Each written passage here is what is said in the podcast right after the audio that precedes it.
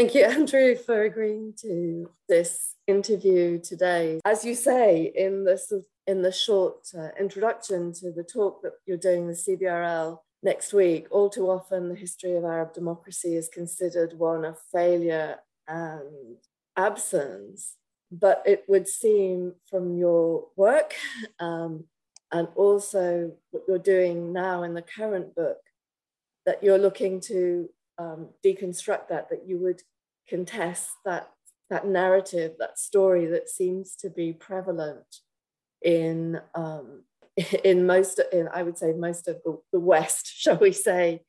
So, can you describe sort of your, your sort of journey uh, towards um, your current book topic and any publications or factors that have contributed to taking this as a central topic on the way? Yeah. And sorry, this is multiple questions and why this period in particular? Yeah, no, thanks a lot. Um, thanks a lot, Carol. I think um, so. The, the book that I'm working on at the minute is a book for the general public, a sort of trade book um, on the history of the uh, Arab world in the 20th century, um, roughly from the 1908 Ottoman constitutional revolution through to the 2011 uh, Arab uprisings and their wake. Um, and it's really trying to look again at the history of the Arab world uh, in the 20th century uh, by looking at a series of moments of revolutionary upheaval and political possibility, uh, looking at political ideas, uh, political debate, and looking at social movements and social participation. Um, so trying to challenge some of the, you know, maybe more uh, commonplace uh, assumptions or ideas about uh, the Levant uh, in particular, but also more broadly the Arab world, um, uh, you know, from North Africa through to, to Iraq. Um, and, and really trying to show the extent to which kind of across this period, uh, people across the region um, in the Levant, but also elsewhere, engaged in very lively debates around questions of political representation, political participation, what the state meant, what the sovereignty meant, what the nation meant, what citizenship meant, um, and um, the extent to which they kind of took seriously uh, these ideas and uh, invested uh, meaning and energy uh, in them. So that's really um, where I'm coming from, and I've been interested in these ideas for a, for a long time. I mean, going all the way back to when I was an undergrad in, in history, and thinking about the late Ottoman period. Um, but over the course of uh, my career, I've sort of, you know, um, focused on the history of the Levant and of Lebanon in particular, um, looking at the Lebanese diaspora uh, in West Africa uh, and, and elsewhere. Um, so my first book was on the history of Lebanese migrants in colonial French West Africa in the early 20th century. Uh, and then also at Lebanon's more recent history. Uh, so my second book was on Lebanon after 2005, after the assassination of the former Prime Minister, Rafiq al-Hariri, um, and the sort of set of political and social events that that uh, set in train uh, all the way through to 2019 um, and the, the October Revolution of, of 2019. Um, so in some ways, I've always been interested in uh, the interaction between um, you know the people at large and and politics and the ways in which people make sense of their circumstances, their social and economic and political circumstances, uh, and the ways in which they try to find uh, spaces for debate and spaces for participation. And that's sort of you know what has led me into into uh, my current book project and um, and this talk. Um, and then also just to say briefly, I mean that I think uh, I'm not alone in taking an interest in these questions. Um, you know, when we were having a conversation earlier, you you mentioned um, a couple of broader collaborative projects. Um, one of those is Istimab, which is kind of run between Berlin and um, and some other institutions uh, by Nora Lafi and others. Um, and uh, you know, considering the historicity, historicity of uh, democracy uh, and kind of revisiting earlier moments of uh, parliamentary life, uh, you know, elections, political debates, and the like, all the way through kind of the the, the late 19th and 20th century history of the Levant and, and the Arab world. so there's a host of scholars who are increasingly interested in these questions people like Mathieu uh, writing in, in French, but also in English on um, actually on this period, kind of on the 30s through the 60s in, in Iraq and Syria. Uh, but also somebody like Max Weiss looking at the intellectual history of the region, uh, the intellectual history of Syria in particular, and trying to look again at um, Ba'athist thought in the in the 40s and 50s and 60s. Um, so those are just a couple of the scholars who are interested in these questions, but there are many more who are increasingly interested in uh, questions of, of political life and in particular popular political life, and also uh, questions of political thought um, and the ways in which different social and political actors, you know, intellectuals, politicians, uh, statesmen, uh, journalists, um, you know, um, women's activists and feminists thought about politics and about political participation, um, and, and yeah, how they defined and debated political ideas.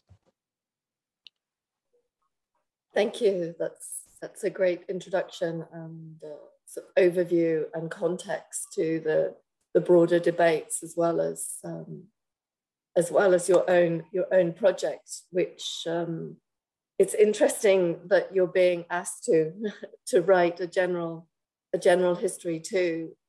Um, so there's some, um, I guess, attempt or you know, there's some desire to want to um, understand or know, especially the Levant, um, better. I suppose it speaks to me at CBRL because one of the things we often say we're doing is, is trying to um, make a very misunderstood region better known and um, and better understood. So um, that's it's really timely and apposite. Thank you. So can I just ask you to explain more about um, why this period, why 1936 to 1958, and if, from what I've understood, what you said, your your book is focusing on particular moments. Um, um, if you can maybe pick out um, a couple um, and just explain it to us in brief now as examples. Yeah, no, of course. Um, I mean, I think so. The, the the paper focuses in on the period 1936 to 1958, but I think what I'll try and do, um, without going on too long, is is actually to set that period within a broader uh, context and kind of retrace some of the earlier moments of political uh, participation and political debate that in some ways feed into that period, uh, 36 to 58. It's kind of looking, for instance, at uh, late Ottoman um, debates around um, constitutionalism and parliamentarianism, and this very robust tradition of anti despotic um, thought uh, in the region, in the Levant in particular, in, in Greater Syria. Um, and kind of the, that moment in 1919 when um, you know Lebanese but also Syrian nationalists kind of state their claims and demanded uh, independence and self-determination at the Paris Peace Conference. Um, and, and, the ways in which they, they kind of thought about uh, ideas of democracy and of political participation and of uh, representation and sovereignty. Um, so drawing on the work of somebody like Elizabeth Thompson, like Libby Thompson, uh, who's written recently um, about this very well. Um, but why 36 to 58? Um, so partly it's an attempt to kind of think about the Levant uh, as a region, as a kind of, you know, um, as a set of uh, territorial nation states, but interlinked. Uh, you know, their political elites, um, but also broader publics, very much kind of interconnected in, in this period in the mid 20th century.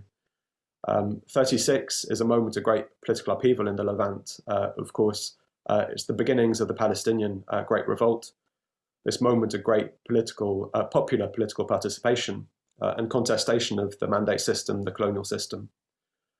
Um, but it's also a moment of general strikes uh, in Lebanon and in Syria. It's a moment when um, publics in Lebanon and in Syria begin to rally uh, against uh, French uh, mandate rule. Um, and when Lebanese and Syrian political elites engage in negotiation with uh, France uh, over the terms of the mandate and kind of moving towards independence. Um, so that's why I try and start in 36. 58, um, because it's a moment in some ways um, of rupture. Um, it's a moment of rupture partly because of the creation of the United Arab Republic, uh, when Syria and, and, Egypt joined together in a single federal state. Um, and that union only lasts three years till 61, but it, it, marks a particular kind of moment of, of change. Uh, but also, it's, um, as many scholars have pointed out, um, you know, Roger Owen, um, more recently Jeffrey Karam and, and others, uh, 58 is a moment of revolutionary upheaval across the Levant. Uh, in Lebanon, uh, there's a short civil war, kind of um, very much driven by the ideologies of the time. Um, pan-Arabism, anti-colonialism, uh, and the like. Um, in, in Egypt as well, kind of, you know, um, sorry, in Iraq as well, um, a moment of revolution topples the monarchy. Um, free officers come to power, you know, on attempting to emulate the Egyptian precedent of 52. Yeah. Um, so, in some ways, it, it seems um, a moment of, of um, a moment where the paradigm shifts slightly um, towards different ideas of kind of um, a, different vision of republican sovereignty, uh, one that is much more modelled on uh, the Egyptian model of the free officers um, a, a, different way of envisioning the relationship between uh, the ruler and the ruled, between the people and the state. Um, whereas I think between 36 and 58, broadly speaking, uh, across uh, much of the ideological spectrum, um, not across the entire board, but there's a there's a consensus around ideas of let's say liberal democracy. Um, so you kind of see pan-Arab nationalists, uh, Baathists, uh, Islamists, you know, various kinds of political players kind of embracing ideas of parliamentary representation, taking part in elections, um, you know, calling for constitutions, calling for much more direct political participation by the people uh, in the political system. So 36 to 58 is an interesting moment for, for those reasons, I think.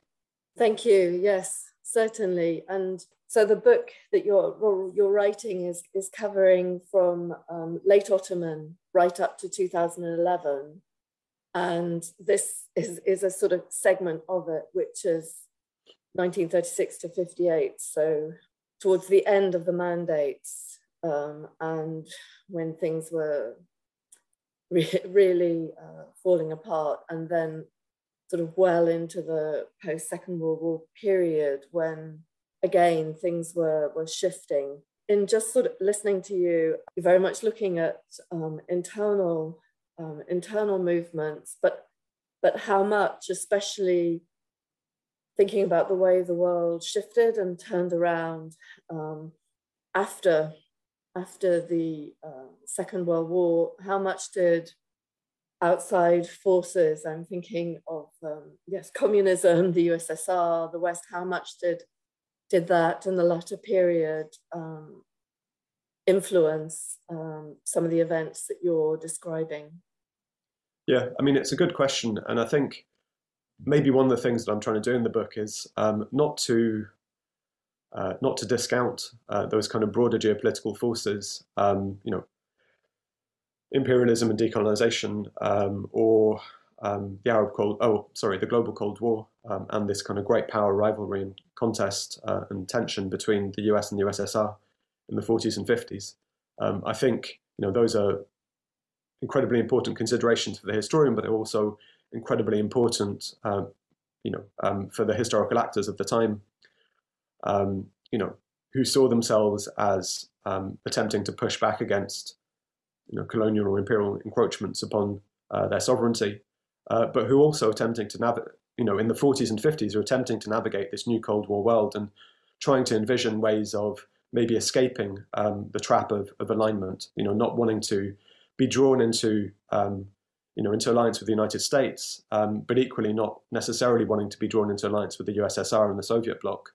Um, so you know, so the 50s are the heyday. The 50s and 60s are the heyday of ideas of non-alignment um, and third worldism um, as a moment of attempting to think about um, potentially creating a new kind of global order, one that kind of you know moves beyond that transcends the inequalities of colonialism and of imperialism uh, but that equally is not simply defined by this binary uh, great geopolitical rivalry between that's emerging between the US and the USSR in this period.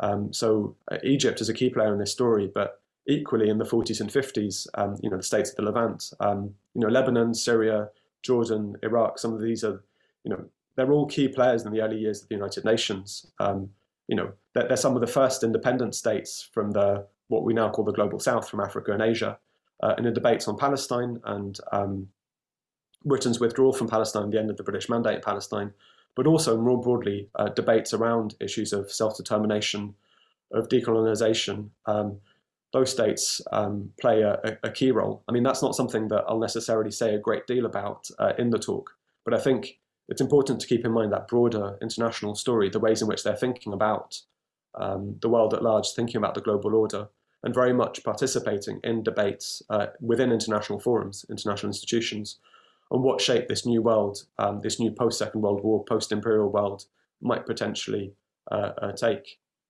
Um, so that's one kind of yeah that, that's one strand of the story very much. Are there particular characters or individuals that you you feel comfortable would like to sort of pick out in this narrative? Um, yeah i'm obviously most having spent a large part of my life associated with jordan i'm most um, familiar with with jordan and i'm i'm always impressed by the individuals and the personalities who were, as you say, um, sent to the UN, um, who were taking part in in debate and um, and in Jordan, uh, speaking from my, although it's sort of maybe not always um, uh, sort of known for how lively the debate was and how contentious it was and how much it was sort of embraced at quite high levels to have this open debate that has become more fragile, shall we say, in recent years?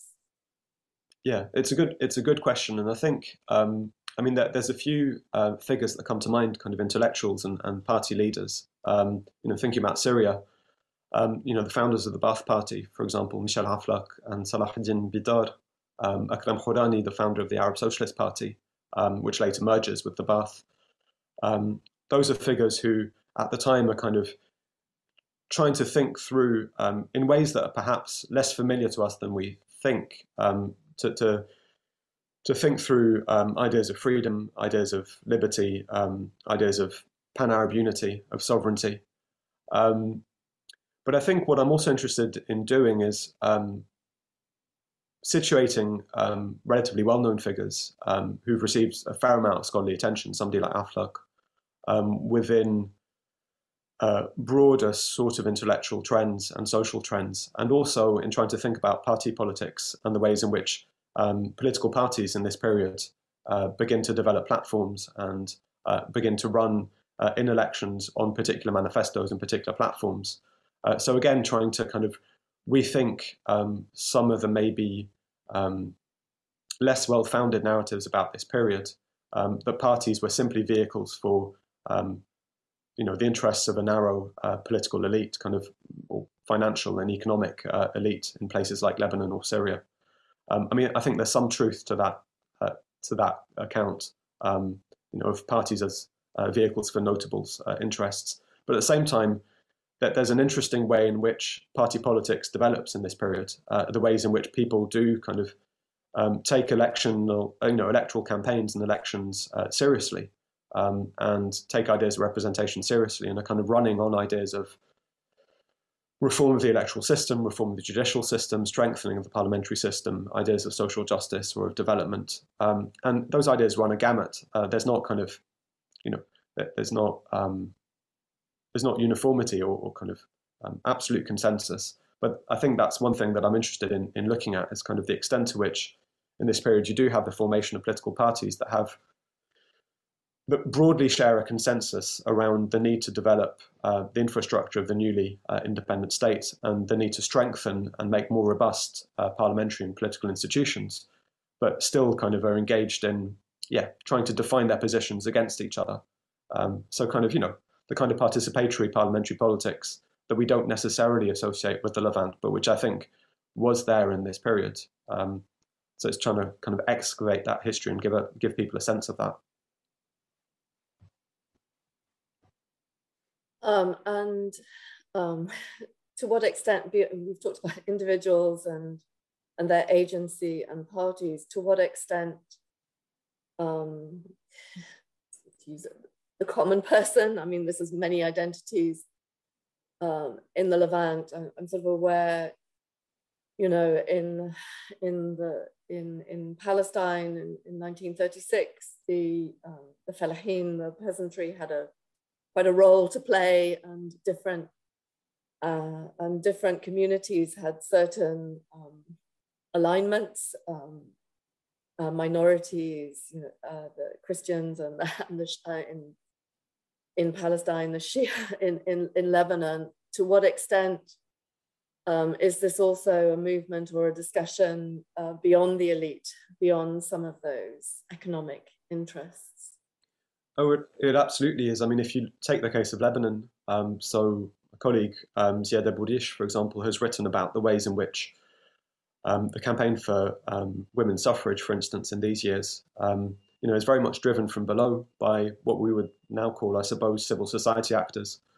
Um, you know, long-standing feminist organisations that have roots reaching back into the interwar years, uh, but also in this period, you know, joined by uh, trade unionists uh, as well as by uh, political parties, kind of, you know, by the rank and file actors within political parties.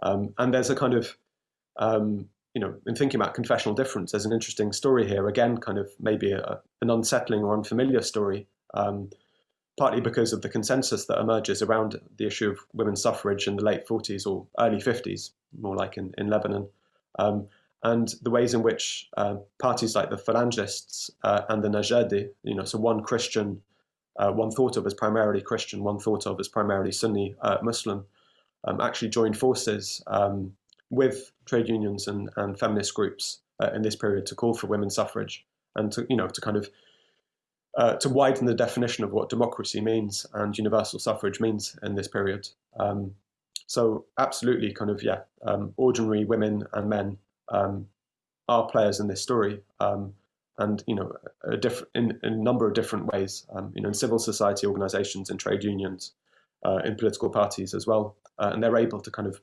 put pressure on uh, and bring that pressure to bear on, on uh, political elites. It's true again um, from from my experience that uh, that many of the trade unions and these societies are, are quite are quite powerful um, and continue and continue to, to be so and to to be listened to and many have um, sort of roots in the early state as well. I can I can certainly looking how things play out again today, again in Jordan, I can see that too. So that's that's really fascinating.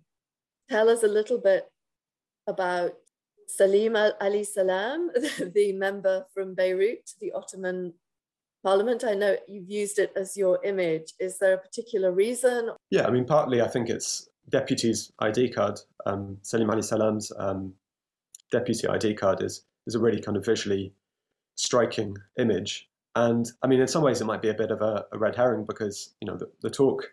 I think I'll you know focus in on that period, 36 to 58. But I think, and this is from the you know the years between 1908 and, and 1914, that second constitutional period uh, in the late Ottoman Empire.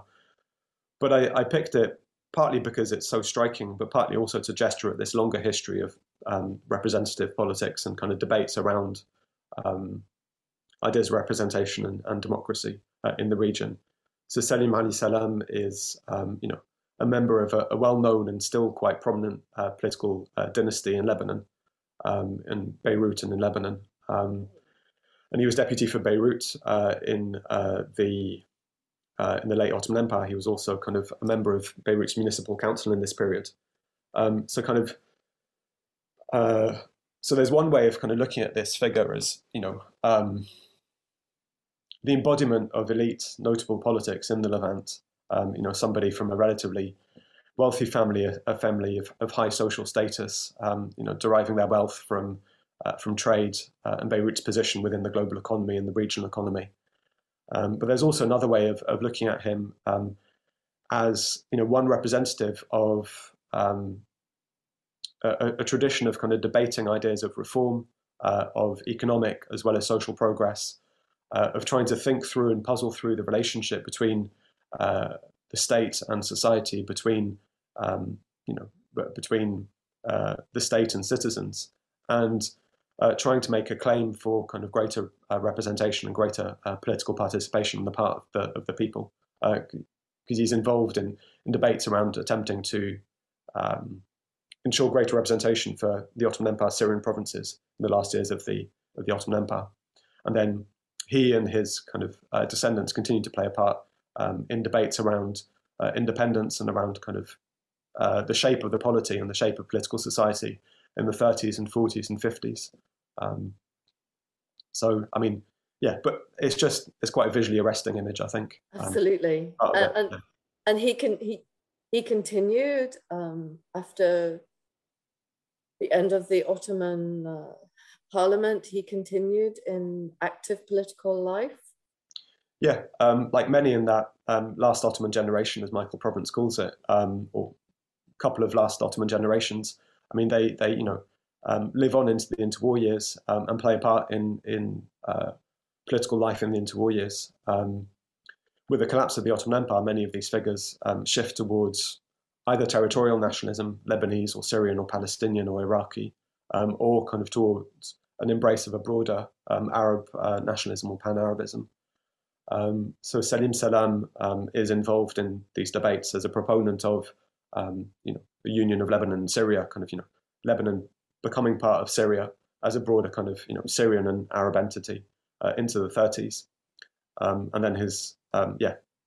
Um, so definitely, I mean, that's one way in which kind of there are these continuities. There are continuities in personnel. you know, people kind of, you know, the, the people who participate in politics in the late Ottoman period don't simply kind of slink off into retirement with the end of the Ottoman Empire and then kind of a new generation takes over. There's a kind of complete overhaul in personnel. You know, they continue to play a part in politics in the interwar years. And equally, you know, people who are coming to the fore in the in the 1930s, um, you know, continue to play a part in political debates into the 40s and 50s. Um, so somebody like Konstantin uh, um, you know, the Syrian political, uh, well, Syrian academic historian, uh, and, and kind of political activist and philosopher. You know, he's he's very active in in Arabist politics in the 1930s. Um, he writes The Meaning of Disaster in 1948, just after the first Arab-Israeli war, after the loss of Palestine. Uh, you know, calling for a broader regeneration of um, Arab society. Um, you know, technological innovation, scientific progress. Uh, you know, the formation of the Arab subject. Um, but he also influences a, a, whole generation of Arab nationalists who are active into the 50s and 60s. Uh, people like George Habash, Wadie Haddad, um, you know, Palestinian activists who are active in Arab nationalist politics in the 50s, and then later on in the Palestinian national movement in the 60s and 70s, um, and even you know further. Um, so you know that speaks to kind of the ways in which um, continuities in personnel and kind of personal interrelationships um, you know feed into these these debates and feed into these kind of um, these broader kind of movements um, and processes.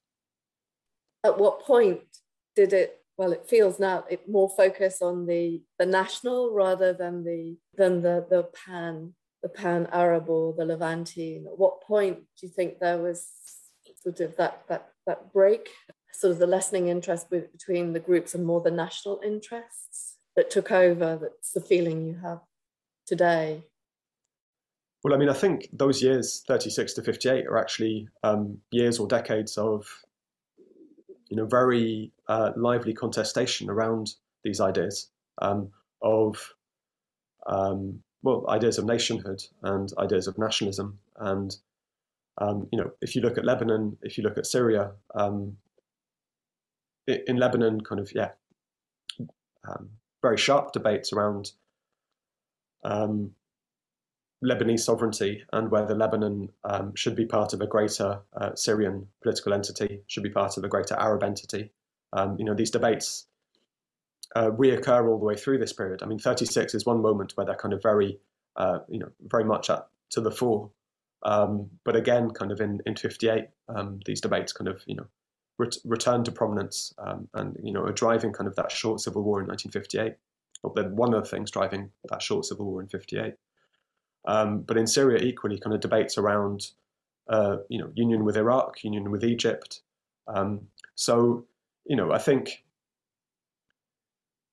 how to make sense of all of this. I mean, I, I think, you know, in, in popular discourse around uh, the Middle East, around the Levant, we often hear this idea of invented states and kind of the ways in which we hear about the ways in which Britain and France divided up former Ottoman lands into uh, colonial states, uh, you know, in a sort of classic pattern of divide and rule.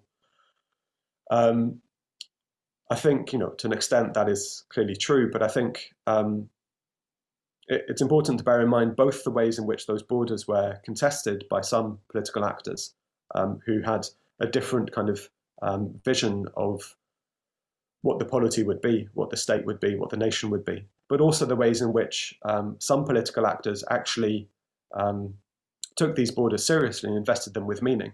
Um, you know, um, and kind of invested Lebanon or Syria or Iraq or Palestine um, with a great deal of political meaning and kind of you know invested themselves in the nation and the national project. Um, so I think, yeah, in looking at this period 36 to 58, I mean that's one of the things to to kind of think about and to keep in mind is the ways in which um, the political shape of things isn't quite settled. There are still these debates around where the borders of the nation should lie, and these kind of tussles between territorial nationalism and a greater um, uh, Syrian or Pan Arab sort of uh, nationalism. Um, but it, it's, but yeah, but but but those debates are actually, I think, what make it interesting. One of the things that make that period interesting. Thank you. It's a very interesting sort of set of observations and very thought provoking. Thanks a lot, Carol. I mean, I think, I mean, the, the only thing I suppose to say is that this is really a, a I think, a really interesting moment for for you know, as we were saying earlier, a really interesting moment for thinking through the historicity, historicity of uh, democracy in the region, kind of this longer history of um, uh, of debates around um, democracy and around political representation. Um, you know, I've mentioned the work of a few scholars already, um, people like Elizabeth Thompson, people like Ziad uh, Abu-Rish, um, but also, you know, the, the, work of somebody like um, um, that I mentioned as well, the work of somebody like Lori Allen, um, all of these, you know, come to mind and, and others. Um, so I think, you know, that, that that's one thing to say is that I think, as I said earlier, I'm, I'm by no means alone in, in trying to revisit the political and intellectual history of these decades um, and to look afresh um, at the history of the Levant and the Arab world in this period, um, and to try maybe to unsettle some of the, um, you know, uh, commonplace uh, narratives around kind of the history of the region uh, and show the extent to which you know there were spaces for um, political debate and um, there was a way in which people in the region took ideas of democracy and uh, freedom and and um, uh, ideas of democracy and freedom they took them you know deadly serious um, in in the period um, invested them with a great deal of meaning so it's by no means a history of failure or of, or of absence is what I'm saying um, as for the book, um, hopefully in 2023, um, at some point in 23, depending on how things go at my end and on um, yeah um, where global global supply chains and supplies of paper and ink like kind of um, what they do to the publishing process. But yeah, fingers crossed, uh, 2023. So yes, yeah, keep keep your eyes peeled, as they say. Great, and good luck with finishing finishing that. Yeah, thank you very much for your time today.